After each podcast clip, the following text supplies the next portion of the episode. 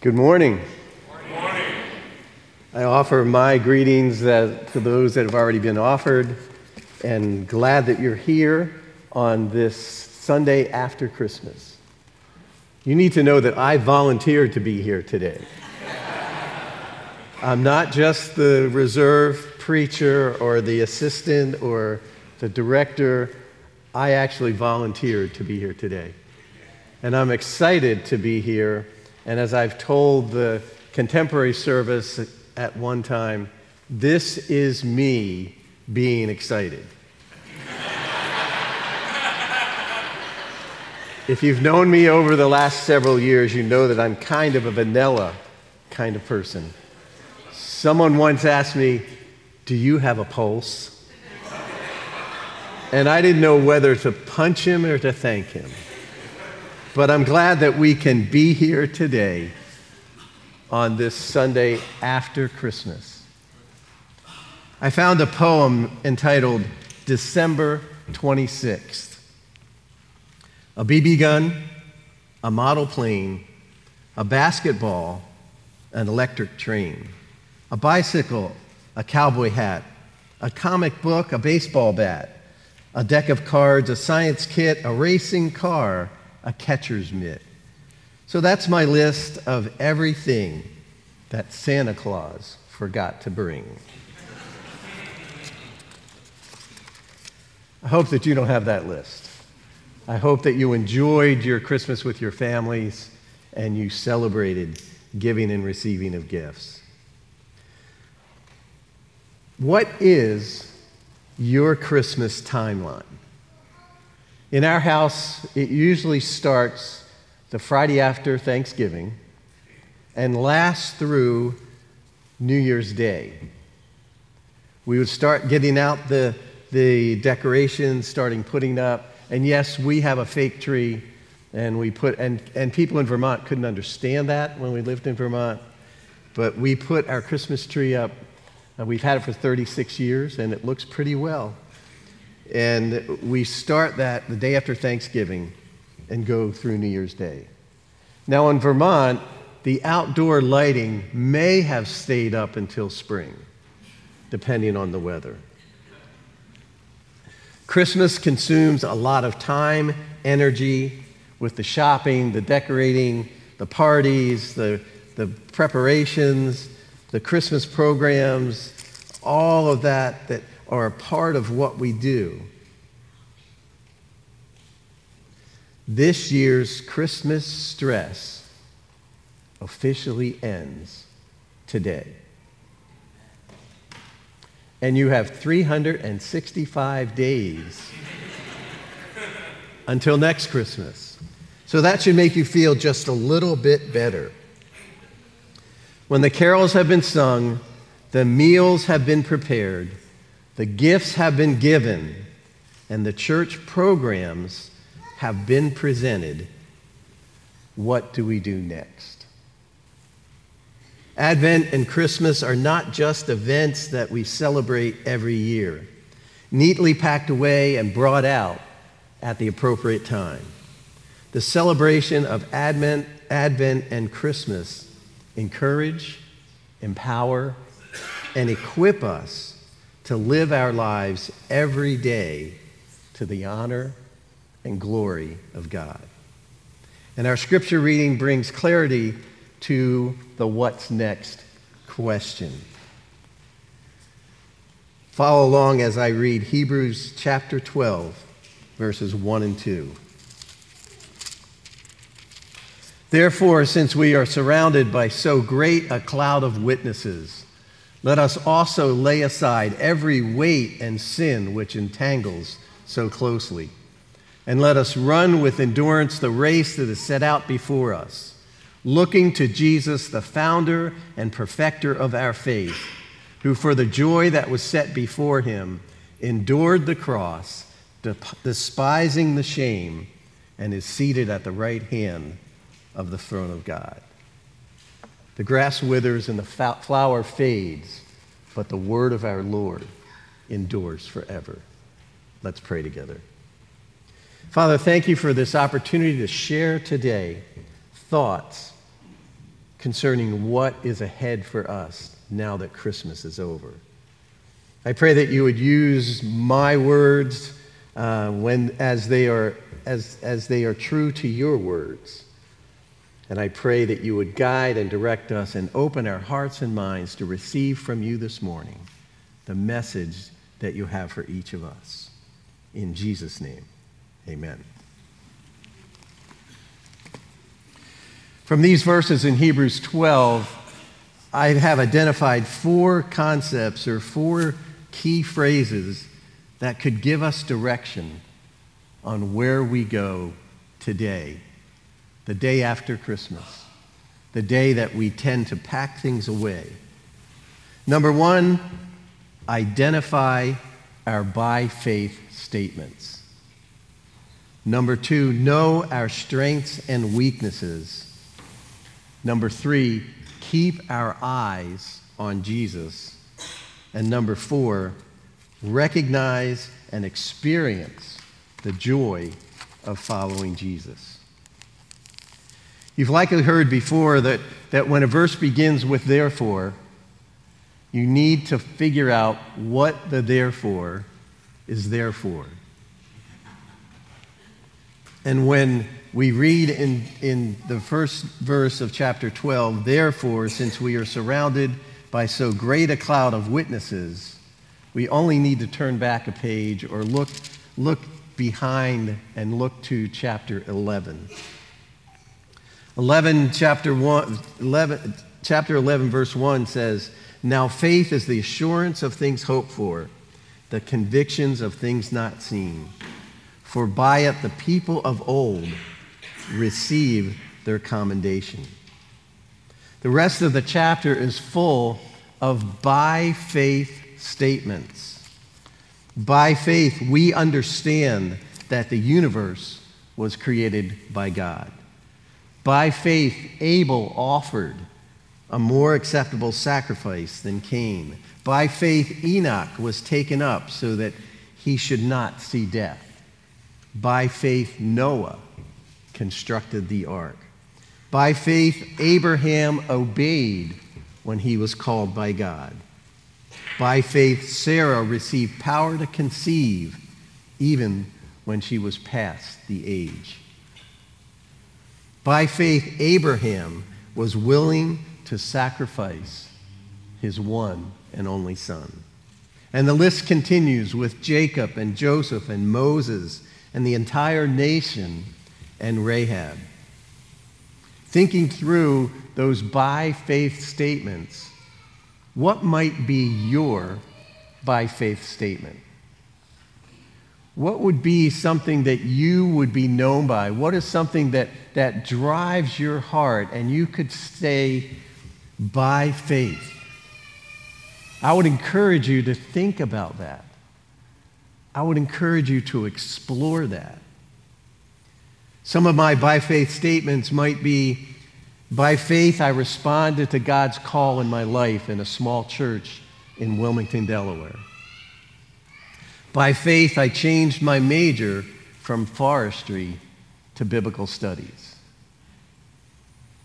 My intention was to, to take two years as a forestry major and transfer to Duke University and be their walk on punter and kicker. That didn't happen. By faith, I changed my major. By faith, I knew that after 26 years in Vermont, God was stretching me for something new in my life. By faith, we moved to San Antonio, excited for what God has in store for us. What might be your by faith statements? It could be exciting, uplifting, and empowering and equipping for you to do some spiritual inventory to think through what has God accomplished in your life by faith? Where have you taken that step out of your comfort zone, knowing that God was leading you? The next part of the verse, I would say, challenges us to know our weaknesses and identify our gifts. Let us lay aside every weight and sin which clings so closely and run with endurance the, the race that is set out before us. What is it that slows you down? What is it that weakens you? What is it that, that gets in your way of accomplishing what God wants you to do? And if you can't think of something, then look to your spouse. They'll have a whole list for you. And then work at communicating together without getting defensive and sharpen each other for the race ahead of you. What does your race look like? Jesus has given you gifts for your faith journey. Jesus has equipped you for the race. I don't believe that he expects us to learn some new skill or some new thing in order to be completely used. But what he does is that he makes us, what he does want for us is to be completely surrendered and searching to do his will. I think it was the summer of 1978 while leading a group of teens on a Youth for Christ convention in Ocean City, New Jersey. I was challenged to identify my spiritual gifts and commit them to Jesus. The speaker was Ron Hutchcraft. He was the director of Youth for Christ in North Jersey. And as he was sharing with me, I felt like I was the only one in the room, and probably eight or 900 teens that would get, were gathered there for the breakaway conference. He instructed us to speak out loud to God, saying, I give you my ability to blank. That was a ministry and life changing moment for me. And as he led us, I said, I said out loud, I give you my ability to love. And God has manifested that in my life and ministry. And my, I've seen my love for people grow from that day forward and has become a focal point for my life.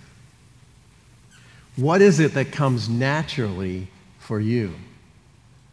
What is it that you could speak out loud to God and say, I give you my ability to blank? And see Him multiply it in your life for His kingdom purposes. What might that be? And this may be the touchy feely moment in the service that makes you uncomfortable. But I would invite you to say along with me these words, and then you fill in the blank, because I'm not going to fill in the blank for you. And if you feel comfortable, and if you don't feel comfortable, say it in your head or whisper. But everybody in the room, I would hope, is thinking through what might be that thing. So say together with me Heavenly Father, I give you my ability to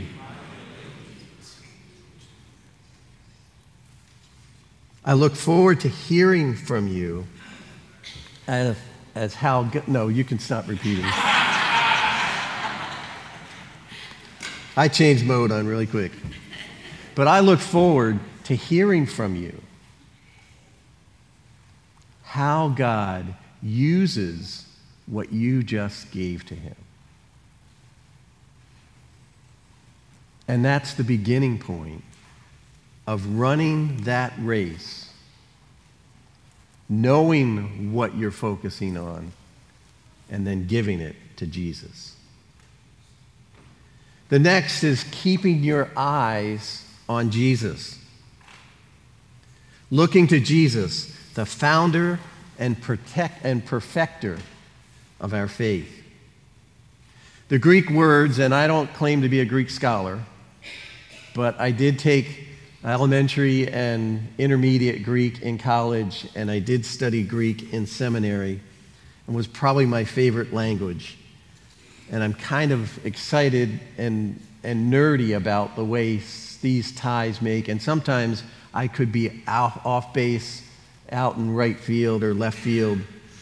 But it's exciting to me as we can understand the relationship of language, the relationship of words, and how they tie, us, tie together and bring us back to certain circumstances in the history of the church and the message of God.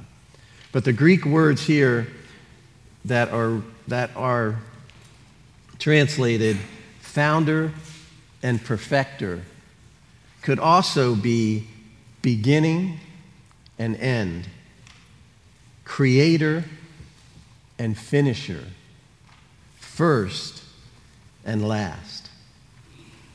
These are all concepts that are connected to Jesus.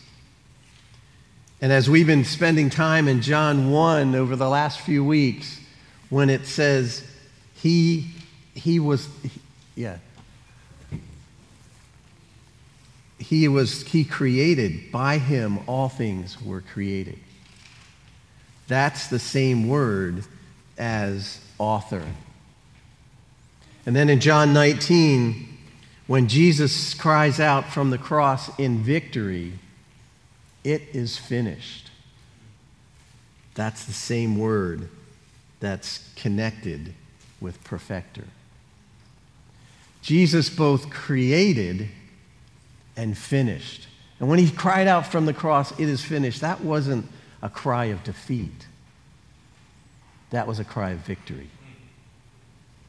And so Jesus is the author and finisher of your faith. He is the founder and protector.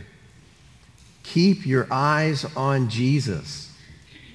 He knows you. He created you. And he is perfecting you. How is He using you? He defines what we do, how we do it. He leads and guides us, and He empowers and equips us for how He wants to use us in the lives around us.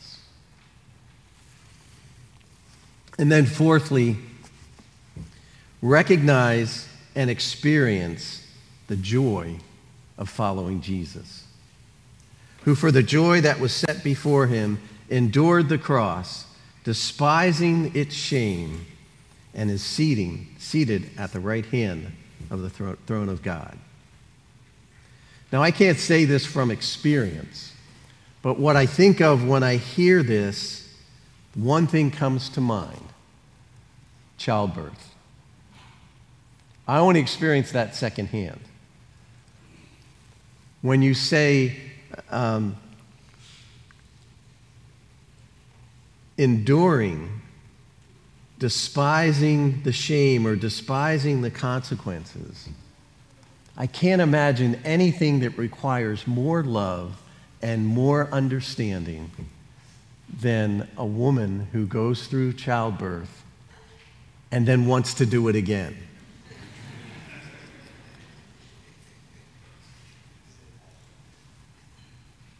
when my daughter Lauren, my wife was in labor with my daughter Lauren, she was he kept looking at me and saying, "This is going really well, but we're not going to do this again."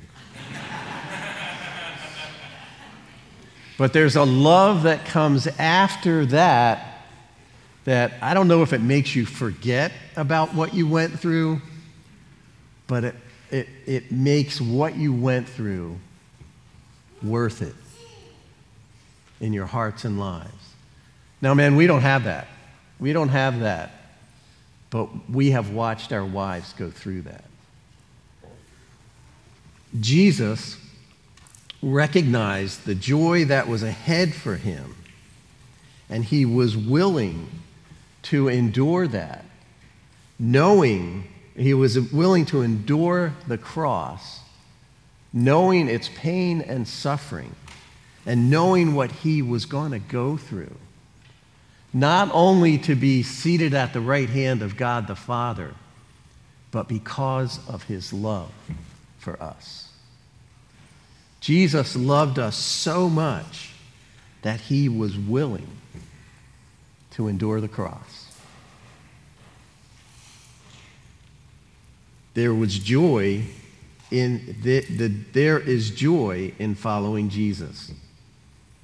But there also may be pain and suffering. Jesus told us there would be. However, that joy in Jesus outshines everything. In moving forward, as we leave Advent and Christmas behind, recognize that joy of following Jesus. Now that Advent and Christmas are over, we don't need, we don't pack everything away, sitting back and waiting for the moment the day after Thanksgiving in our house that we unpack it all again. But we move forward, encouraged, empowered, and equipped by understanding our faith, understanding the witnesses. First Pres is what First Pres is today because of 175 years of witnesses that are behind us. Knowing our strengths and our weaknesses and giving them to Jesus for Him to use. And then keeping our eyes fixed on Jesus every step of the way. There's a reason that in most sports they say keep your eye on the ball we need to keep our eyes on Jesus.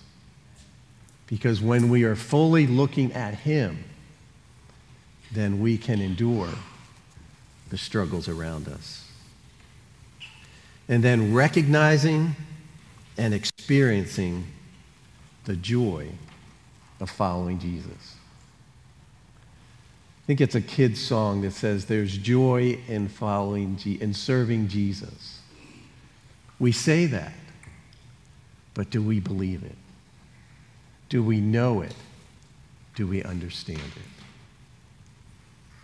Let's look forward together as the body of Christ that we call First Presbyterian Church to the joy of serving Jesus in the year to come. Let's pray together. Father, thank you Thank you for what we learn from celebrating Advent and Christmas. But protect us from holding on so tightly to the traditions and the excitement that we lose sight of what you want to accomplish in our hearts and our lives. Guide and direct us as we move forward from this day, the day after Christmas. Help us to be completely surrendered to accomplish your will in our hearts and lives and use us for the furtherance of your kingdom. In Jesus' name, amen.